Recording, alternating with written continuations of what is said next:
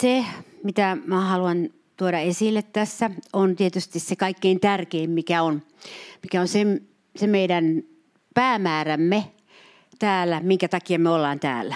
Luin juuri jostakin seurakuntien pastoreiden opastuksesta jostakin Amerikasta ja joskus saa semmoisia hyviä vihjauksia. Siellä sanottiin tällainen viisas lause, että jos seurakunnalla ei ole päämäärää, niin silloin se ei tule onnistumaan, vaan se laahaa ja läähystää koko aika.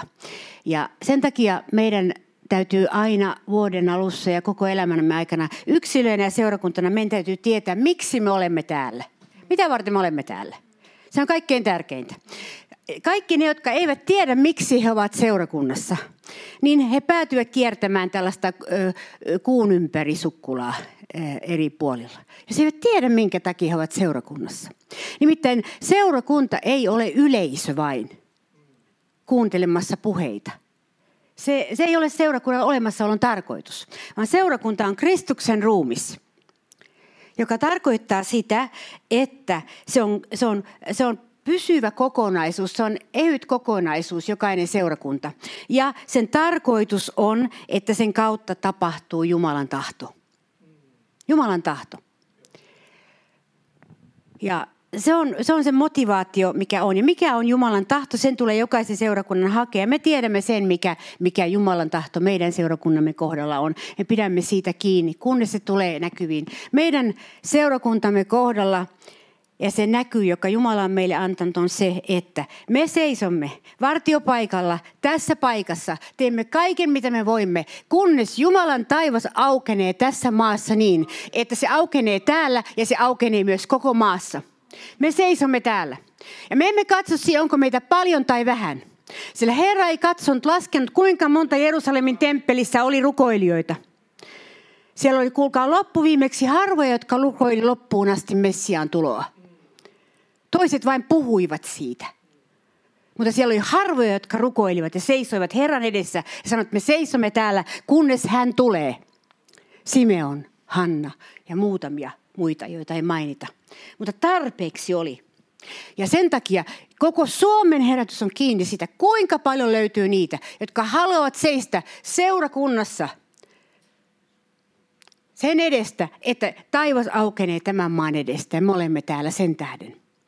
Ja tämän ylle tulee joka vuosi uusi voima meidän yllemme pastoreina. Ainoastaan tämän ylle. Jos me lähdemme johonkin muuhun, kun julistamaan tätä, ei tule voimaa. Mutta jos me lähdemme julistamaan tätä, meidän yllemme tulee voima. Josta me tiedämme, sinä tiedät milloin sinä vaellat Jumalan tahdossa, kun sen ylle tulee voima. Sen ylle tulee voima.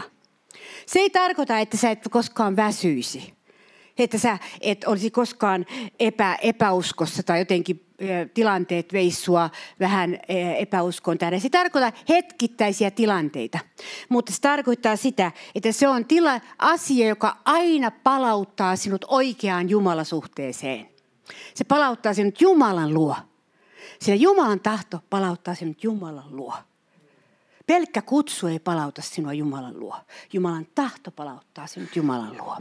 Jeesus sanoi nel, Johanneksen evankeliumin neljännessä luvussa, että tämä on ydinasia lopun ajan uskoville erikoisesti, koska meille on, tarkoit, meille on tarjolla hengellisessä kentässä halpa markkinointia hyvin paljon.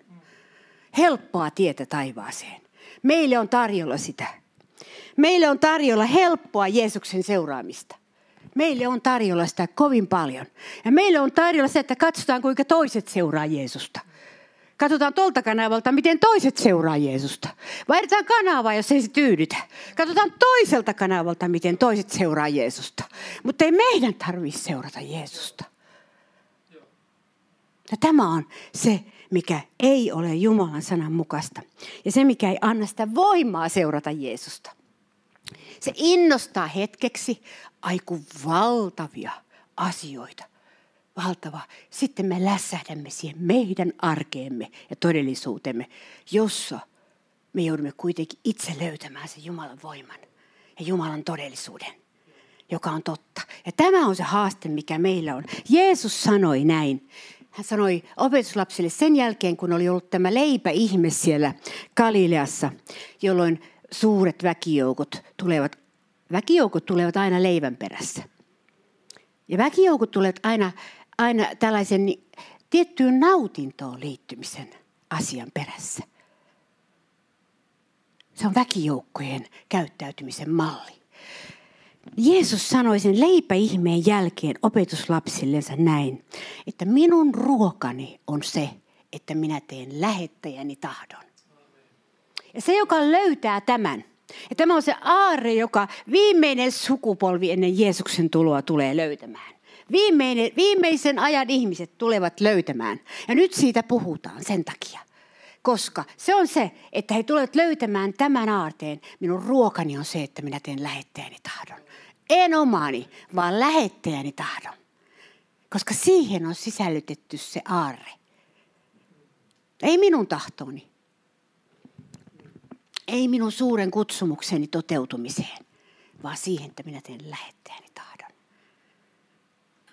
Herran tahdon, Jeesuksen tahdon, mikä se onkaan. Siihen on sisällytetty se, se myöskin kaikki, mikä tapahtuu. Se on niin kuin, kun tietokoneesta avaa oikean luukun, niin sieltä alkaa tulla kaikkea muutakin. Valtava tietomäärä, jos sä avaat oikean luukun.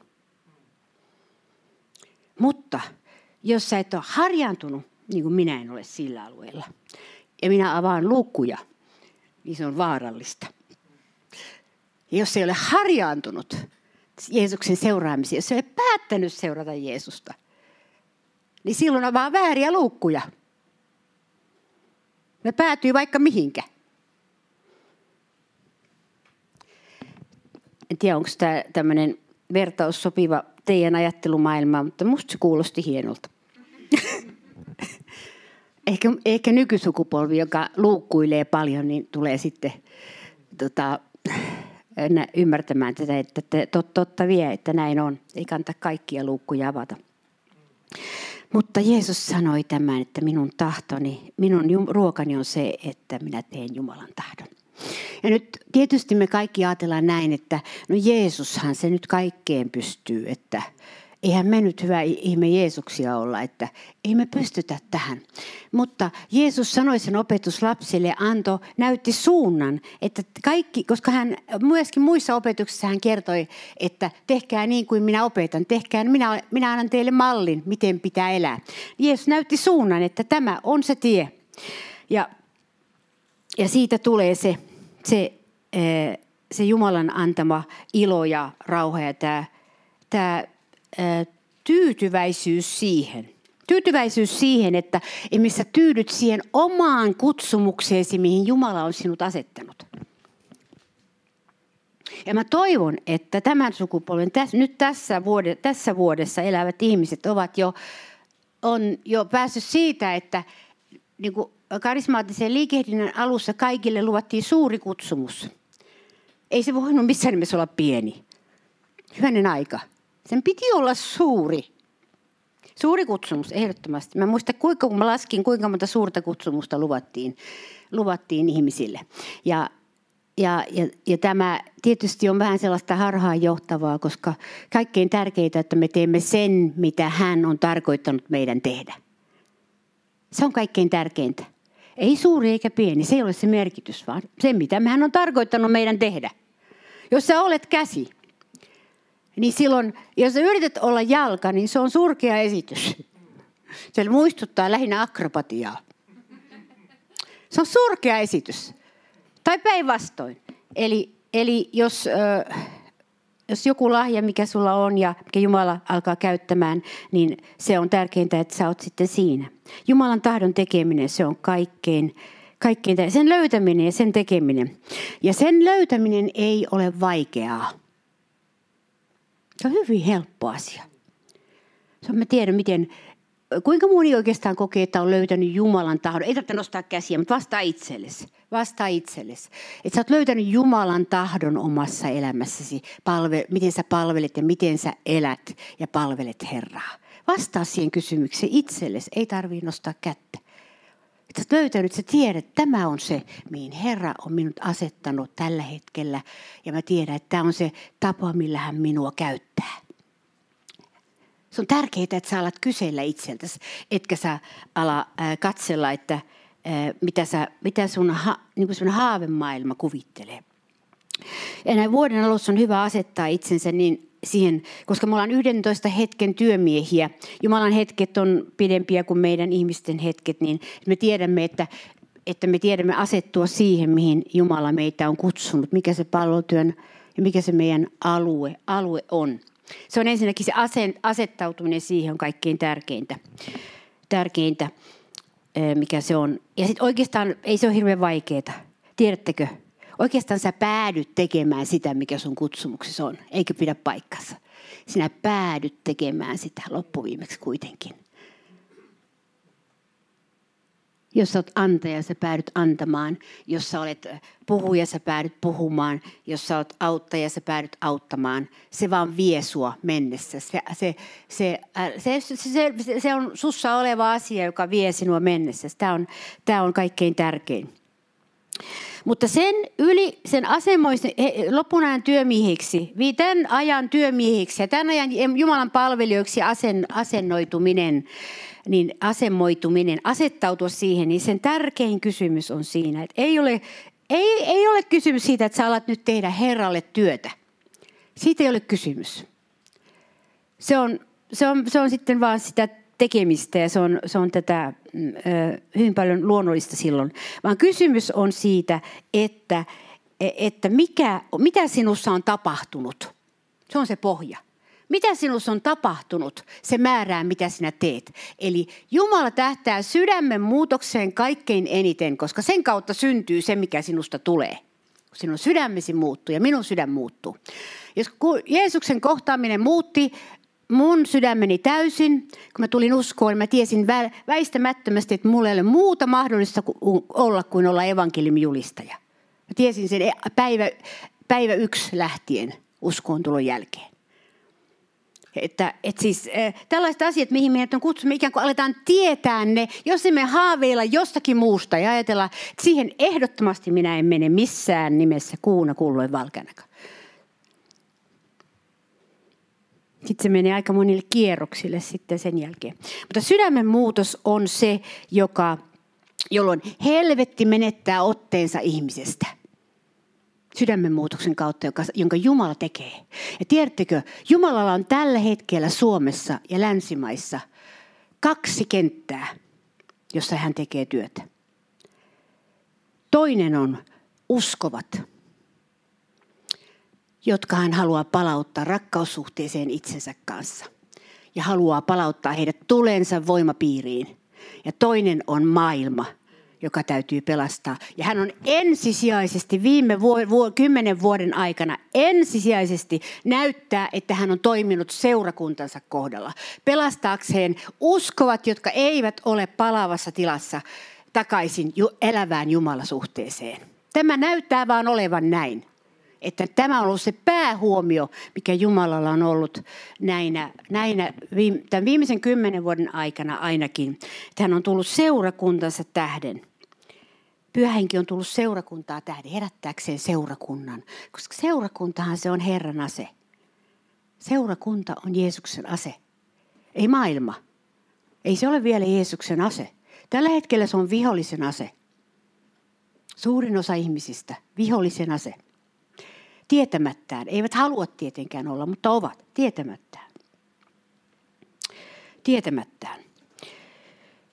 Ja seurakunta on Jumalan ase ja sen takia hän tekee niin paljon työtä seurakuntansa kanssa näinä aikana sytyttääkseen sen tuleen sydämen muutoksen kautta ja palauttaakseen sille sen perintöosan, joka sille kuuluu. Seurakunnan perintöosa an, annettiin silloin, kun Jumalan voima vuodetettiin helluntaina apostoleiden ylle. Se on seurakunnan perintöosa on olla Jumalan voiman alla. Seurakunnan perintöosa on olla äh, auktorisoitu äh, niin, että taivas aukeaa. Ja, ja että Jumalan voima ja tällaiset äh, asiat, ihmeet, merkit, tunnusteot ei näytöksen takia, vaan Jeesuksen nimen korottamisen ja julistamisen takia, niin että ne tulevat esille. Se on seurakunnan perintöosa. Sitten siihen meidät kutsuttiin. Meidät kutsuttiin evankelioimaan maailma sekä uskovat että ei-uskovat. Joku pitää täysin kerettiläisenä sitä, että sanoo, että evan, uskovat pitää evankelioida, mutta se on kyllä totta.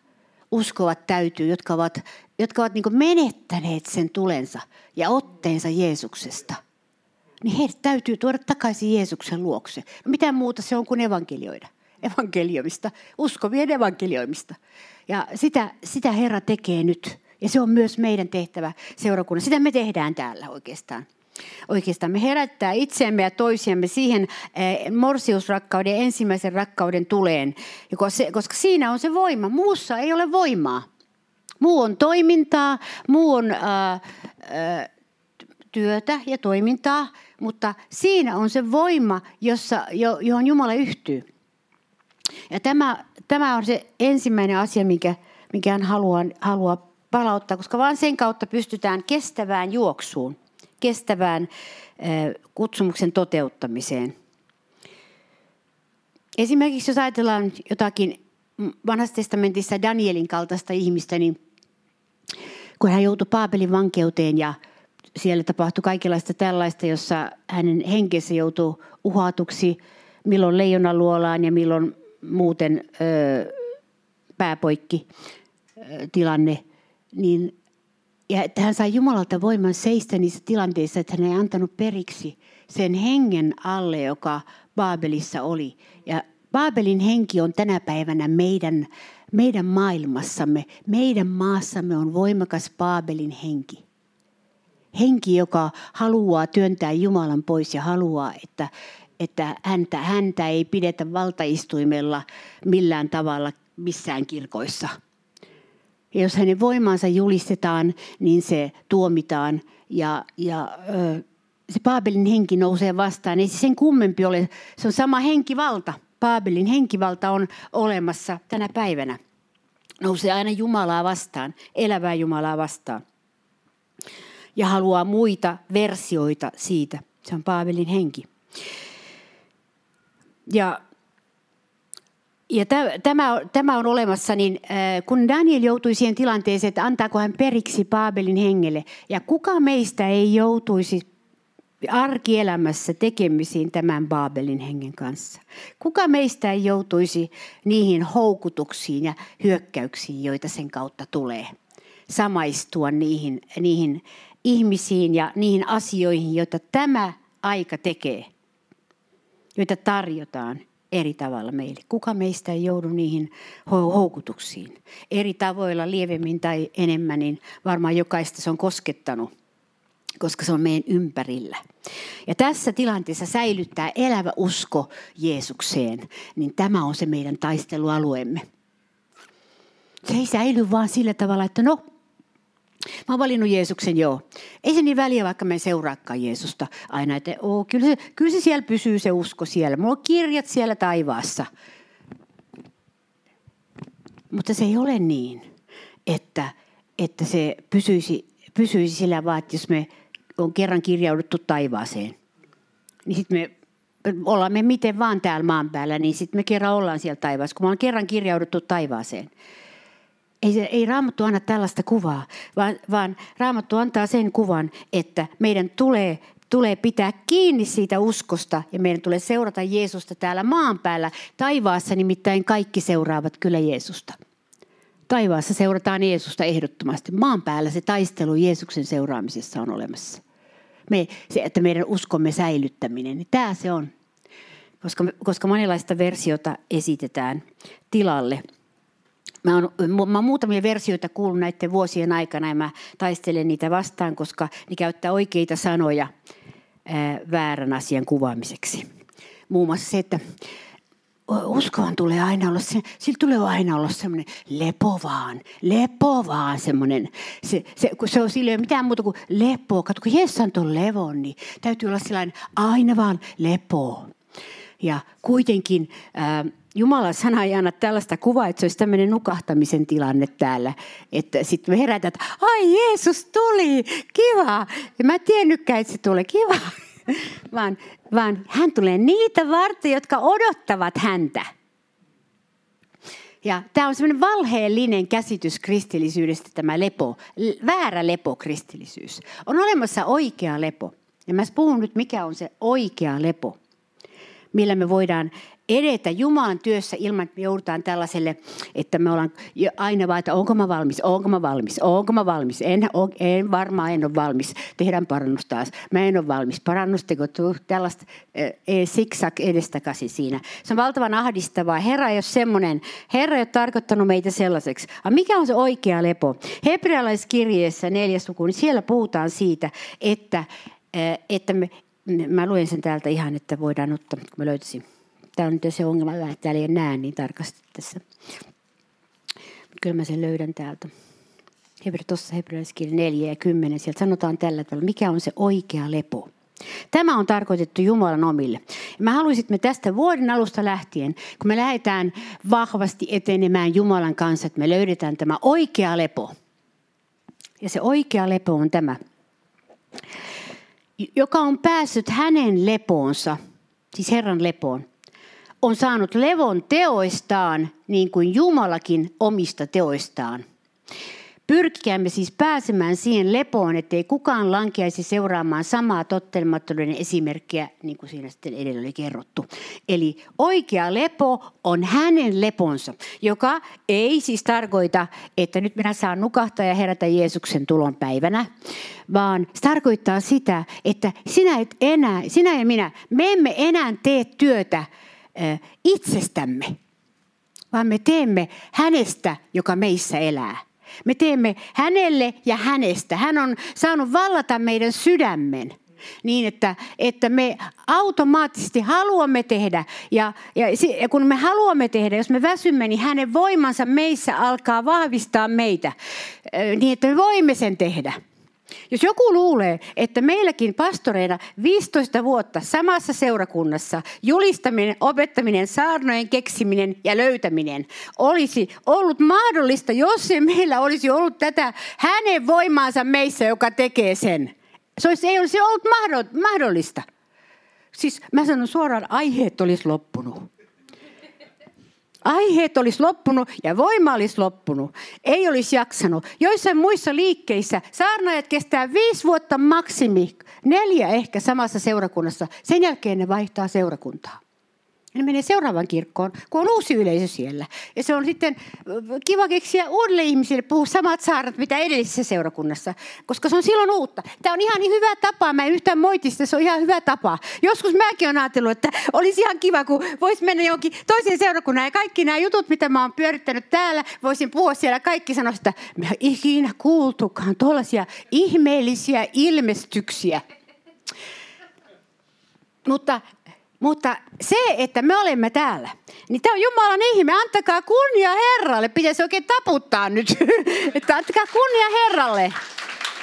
Että me emme ole lopettaneet. Pitää, itsekin pitää oikein Esko antaa kunnia Herralle, että me emme ole lopettaneet. Se ei ole meistä, vaan Jumalan voima, koska hän asetti tähän, että jonkun täytyy julistaa näitä asioita. Jonkun täytyy seistää jossakin yhdessä paikassa. Ei mennä ympäri vaan yhdessä paikassa. Seistä yhdessä paikassa. Tämä oli se näkö, mikä me oli. Kirkkaudella täytyy olla paikka. Eli yksi paikka täytyy olla. Täytyy olla paikka, jossa pysyvästi, jatkuvasti, eh, todistettavasti taivaan enkeljoukkojen edessä ne voivat sanoa, että siellä on pysytty siinä ja odotettu Jumalaa, kunnes hän tuli. Kunnes, kunnes hän tuli. Ja nyt kun puhutaan Jumalan odottamisesta, niin tässäkin on sellainen käsite, joka täytyy vuoden alussa heti panna nyt äh, niin kuuntelijoiden kuin nyt teidänkin, muutkin, jotka kuuntelee meitä äh, suhteen, se, selittää, mitä tämä tarkoittaa. Että tämä Jumalan odottaminen, se ei tarkoita sitä, että minä niin kuin, äh, siis pitkästyneenä odotan Jumalaa ja huokailen sitä koko ajan, että ai kun ei oo, ai kun ei oo, voi kun ei oo, voi kun muilla on, voi kun ei oo, voi kun Amerikassa on, voi kun Afrikassa on, voi kun Aasiassa näkyy tuhansia, voi kun meillä ei tapahdu sitä. Se odottaminen ei ole tällaista joka joskus tulee niin kuin sellainen vaikutelma, että odottaminen, että meidän pitää aina odottaa ja odottaa, vaan se on aktiivista odottamista. Se on sen odottamista, että jokainen askel, jokainen päivä, minkä mä elän Jeesukselle, niin jokainen päivä vie mua lähemmäksi häntä. Ja kuka se olikaan se voiman lähde? Hän on se voiman lähde. Hän on sen voiman lähde. Jokainen päivä vie mua enemmäksi. Jokainen jopa koettelemus, joka pettymys, jopa virhe, jopa väärä teko, jonka mä teen, vie mua lähemmäksi häntä. Koska mä löydän hänet armahtajana ja totuutena. Sillä Jumalan ilmestyminen ei ole vain joku myrsky tuli puhaltaa. Seurakunnan penkit nurin ja, ja ihmeellisiä asioita tapahtuu.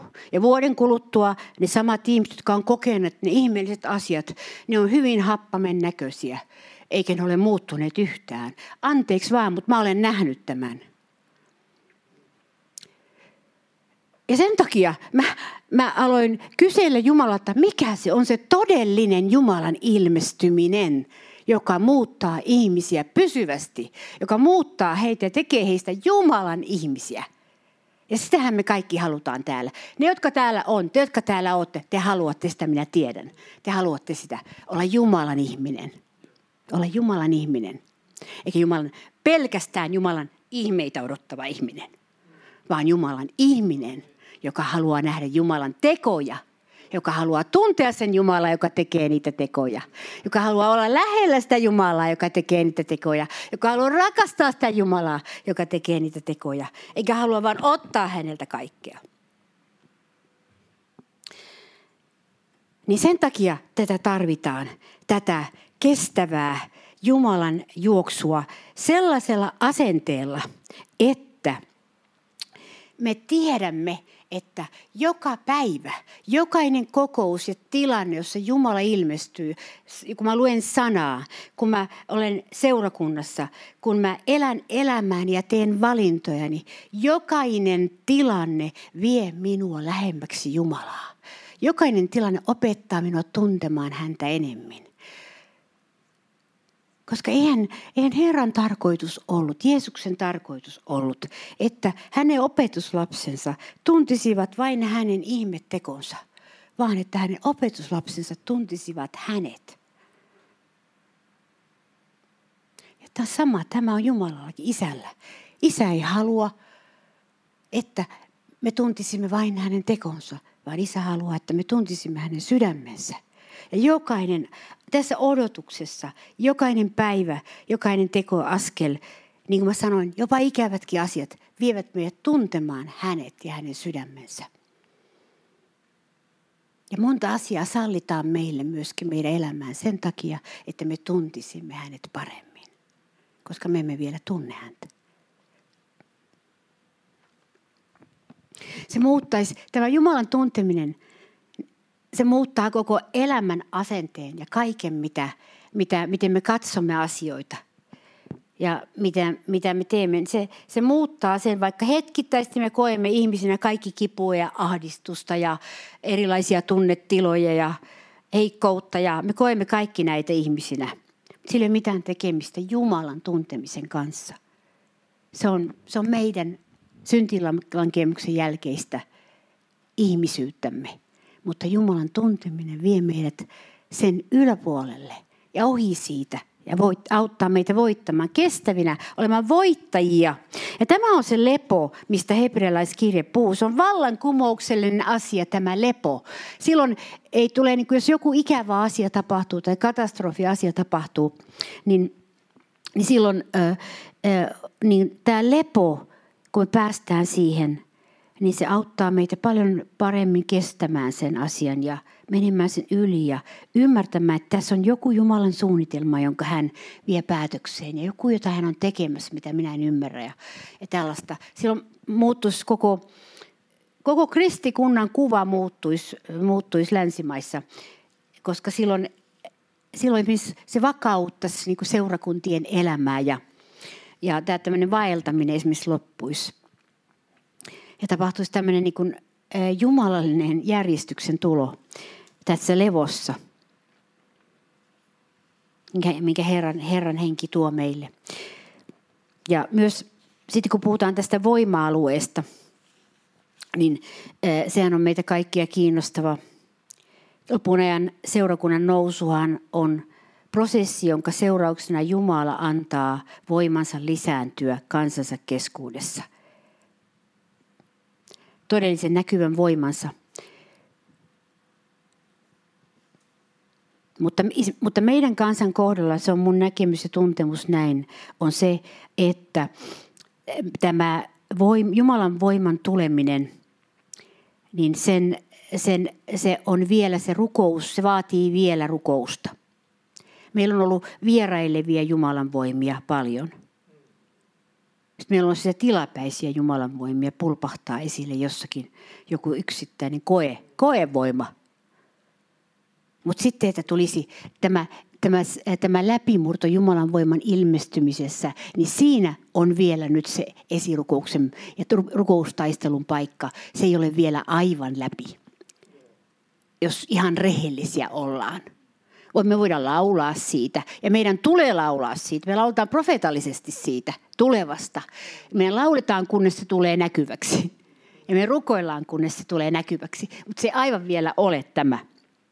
Esimerkiksi jos mä sanoisin tässä, että esimerkiksi Jumalan voima on Suomessa väkevästi laskeutunut, niin mä tietäisin, että se on niin kuin joku sanoisi mun korva, että höpö höpö. Sillä tiedät, että se ei ole vielä laskeutunut se Jumalan väkevä voima, mutta se on tulossa.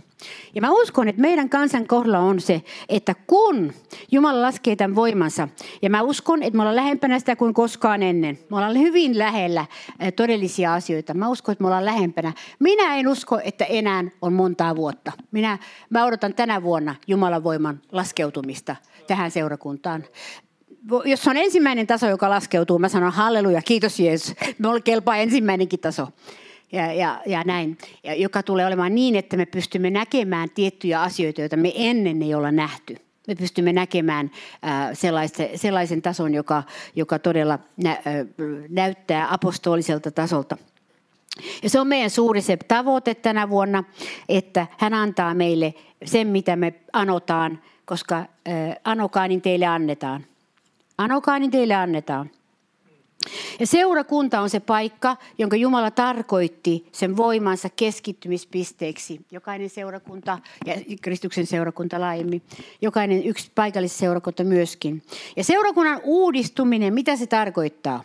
Se tar- ei se tarkoita sitä, että seurakunta aina keksii uuden, uuden tyylin, vaan seurakunnan uudistuminen on sitä, että se palautetaan paikaksi, jonne Jumala voi tulla – ja tämähän on meidän päämäärä.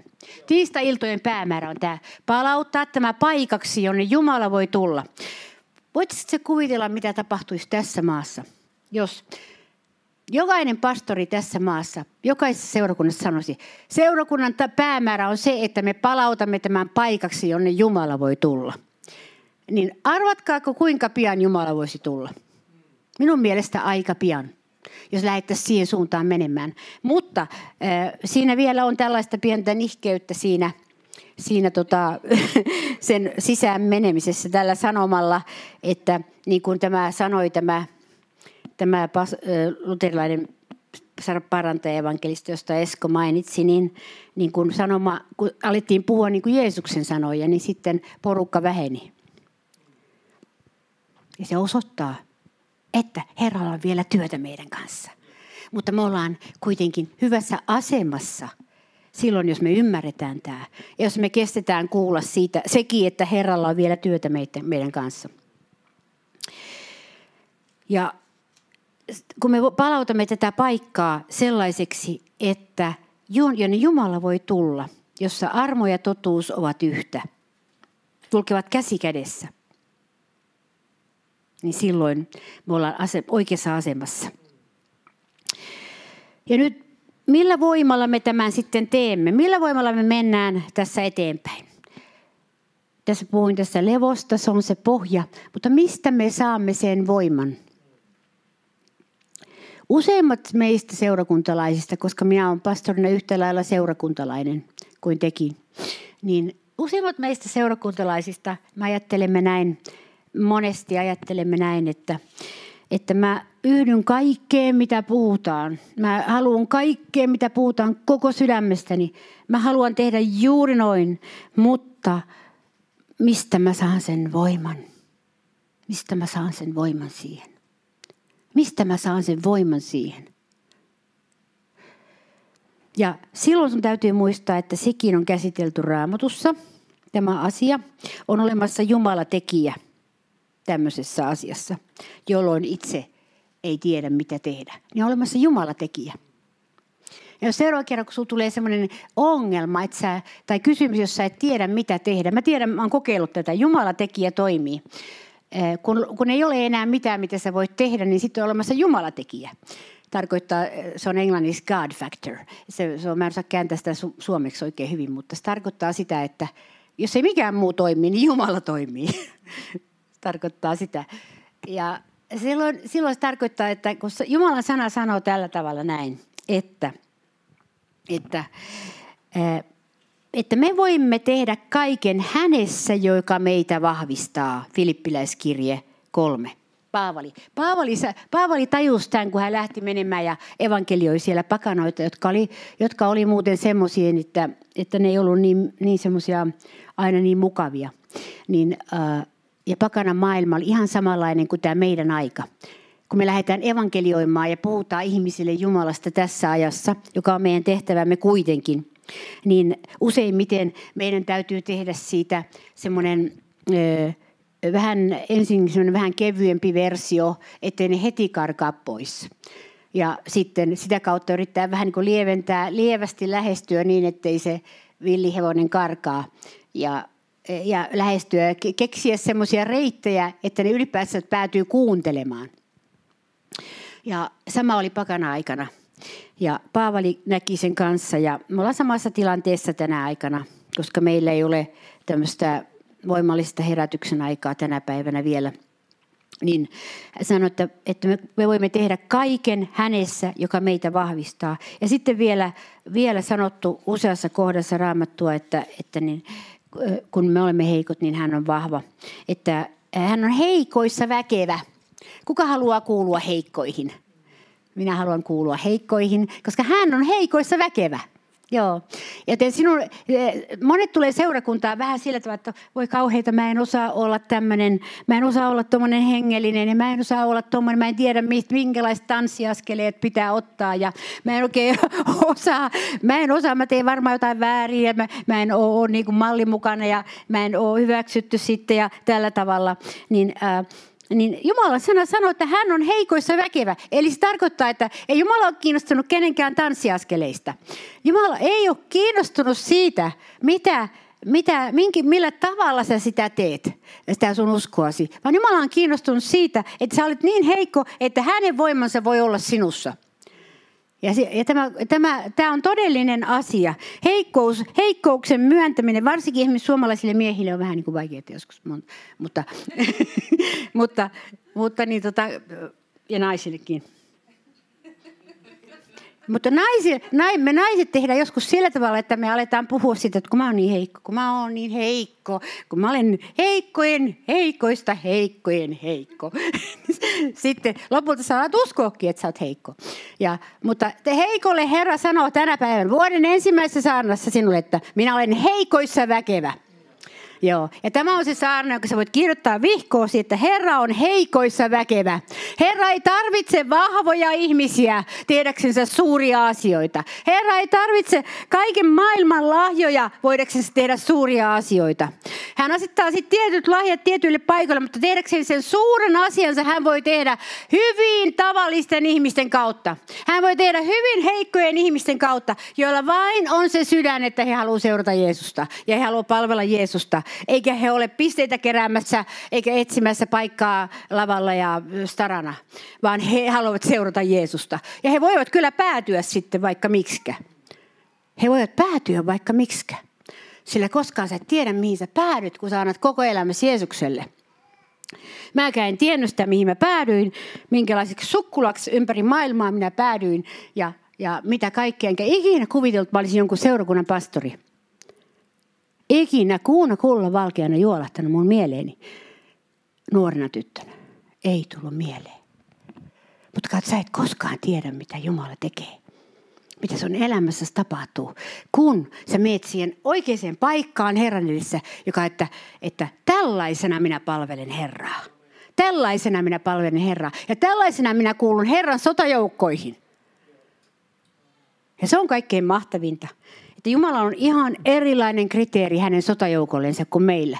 Jumalalla on sellainen kriteeri, että hän ei katso ollenkaan mitään muskeleita.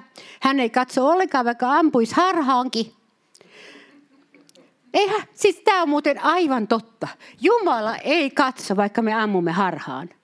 Jumala ei katso sitä. Jumala katsoo vain sitä, että onko meillä sydän, joka haluaa kunnioittaa Jumalaa ja, ja poi, isää ja poikaa ja haluaa palvella Jumalaa vaikka miten päin.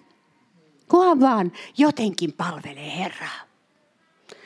Nämä asiat on äärimmäisen yksinkertaisia ja, ja evankeliumi on julistettu julistetaan uskoville nimenomaan tämän takia, että tulee tämä yksinkertainen evankeliumi takaisin meidän maahan, jossa, jossa tuodaan Jumalan suhde ja Jeesus ja ihminen toistensa kanssa tekemisiin. Jeesuksen, Jeesuksen luota lähtee kaikki. Hänen kohtaamisestaan lähtee kaikki. Uudesta ja uudesta hänen kohtaamista. Jos joudut hukkaan, niin hänen kohtaamisensa on se ratkaisu. Ja jos haluat uutta, niin hänen kohtaamisensa on se ratkaisu. Jos sä no, nouset laaksoista, hänen kohtaaminen on se ratkaisu. Vaikka mitä olisit menettänyt, hänen kohtaaminen on se ratkaisu. Se on vain yksinkertaisesti näin. Hän on se, joka on meidän elämämme. Ja sen takia me halutaan oikein palvoa häntä tässä ja me halutaan tässä tulla Herran luokse tässä vuoden ensimmäisenä sunnuntaina ja sanoa, että mitään emme voi tehdä, ellei sinä ole meidän kanssamme. Mitään emme voi saada aikaiseksi, ellei sinä ole meidän kanssamme. Mikään ei tule pysymään, jollet sinä sitä tee. Mikään ei ole kunnioitettavaa ja kaunista ja otollista, jolle sinä sitä tee, Herra, meidän kauttamme. Ja sen takia tämä riippuvuussuhde ylösnouseesta Jeesuksesta, tämä on se kaikkein tärkein asia. Että se on se, on se mikä, kun se, se on meidän silmissä, me tiedämme, että hän on meidän kapteenimme, hän on meidän johdattajamme, hän on ylipäällikkö, hän on vievä meidät perille asti, hän on vievä heikoimmankin ihmisen perille asti, joka haluaa seurata häntä. Haluaa olla hänen omansa. Ja haluaa sanoa, että Jeesus, tällaisena minä palvelen sinua. Tällaisena. Ei sellaisena, mitä mä haluaisin olla. Tai joku toinen on, vaan tällaisena. Tällaisena minä palvelen sinua. Jeesus, rakas, rukoillaan tässä. Jeesus, Jeesus, kiitos Herra. Me kiitämme sinua siitä voimasta, Herra, jonka sinä olet liittänyt siihen mikä, suhteeseen, mikä meillä on sinun kauttasi, Herra. Siihen voimaan, jonka sinä annat niille, jotka tulevat sinun luoksesi. Herra, jotka tulevat ja sanovat, minulla ei ole mitään, Herra, mutta sinulla on kaikki. Johdata minua, Jumala. Ota minut tällaisena käteesi. Johdata minua tänä vuonna. Otat minun, on minun elämäni käteesi ja teet tästä savikappaleesta jotakin, joka kirkastaa sinun nimesi. Ota tämä savikappale käteesi, Herra. Anna sen olla tässä viimeisessä ajassa, Herra, sinun kunniaksesi. Herra, muuttua ja loistaa, Herra, sun kirkkautta. Anna sen muuttua ja taipua ja pehmentyä sun kädessäsi, Herra. Tämän vuoden aikana, Herra, niin kauan kunnes sinä tulet, tapahtukoon sinun tekosi, Herra, tämän saviastian kautta. Tapahtukoon sinun tekosi, Herra. Tapahtukoon sinun tekosi tämän seurakuntaruumiin kautta. Sinä, joka olet Herra, seurakunnan Herra, joka istut valtaistuimella isän oikealla puolella. Sinä tiedät, Herra, mitä sinä teet, Herra. Ja sinä tiedät, Herra, miten sinä oman kunniasi viet lävitse, Herra, tämänkin seurakuntaruumiin kautta. Miten sinä oman kunniasi osoitat tässä maassa, Herra. Miten sinä johdatat, Herra, jatkossa ja miten sinä viet meitä eteenpäin. Ja Herra, minä kiitän, Herra, tästä laumasta, joka täällä on. Minä kiitän, Herra, näistä ihmisistä, jotka sinä olet saanut, Herra, kerätä luoksesi, Herra. Minä kiitän heistä, sillä minä tiedän, että monet tulevat monien ahdistuksien kautta, Herra, monien taistelujen kautta. Minä tiedän, Herra, että, että vihollinen on koetellut heitä. Ja vihollinen on, on ollut heidän, heidän kiusanansa monessa asiassa. Mutta sinä olet ollut heidän kanssaan ja sinä olet heille uskollinen. Ja sinä et katso heidän virheitään, etkä sinä katso heidän tappioitaan, vaan sinä katsot sitä, mikä sinä olet taivaallisiin kirjoittanut heitä varten. Ja sinä tulet toteuttamaan sen. Ja sinä tulet väkevästi, Herra, auttamaan heitä, seuraamaan sinua loppuun asti, Herra. Kiitos, että mä saan rukoilla tätä, Herra, jokaisen täällä olevan kanssa. Herra, niin, että me voimme jokainen olla taivaan kansoittajia, Herra. Olla niitä, jotka julistamme evankeliumia uskoville ja ei-uskoville. Niitä, jotka julistamme sitä, että Jeesus on ainoa mahdollisuus ja tie viimeisten päivien uskoville. Jeesus on ainoa, joka pystyy pitämään meidät selvillä vesillä. Jeesus on ainoa, joka pystyy korjaamaan meidän elämämme. Jeesus on ainoa, joka pystyy parantamaan meidän sielumme. Jeesus on ainoa, joka pystyy parantamaan meidän ruumiimme. Kiitos Herra, että sinä olet se, jolta voima tulee. Tulkoon tämä voima, Herra, tämän seurakunnan ylle. Olkoon tämä paikka, jossa jokainen, joka vierailee, saa kokea, että Jumalan voima koskettaa heitä. Ja heidän, heidän ympärillä olevat siteet ja kahleet murtuvat, Herra. Ja Herra, totuus alkaa tulla lävitse ja Jumalan rakkaus alkaa vallata heitä. Kiitos Jeesus. Kiitos Jeesus. Kiitos, me saamme kunnioittaa sinua, Karitsa, Jumalan poika. Amen. Halleluja. Ylistetään tässä ja sitten avataan alttari sen jälkeen.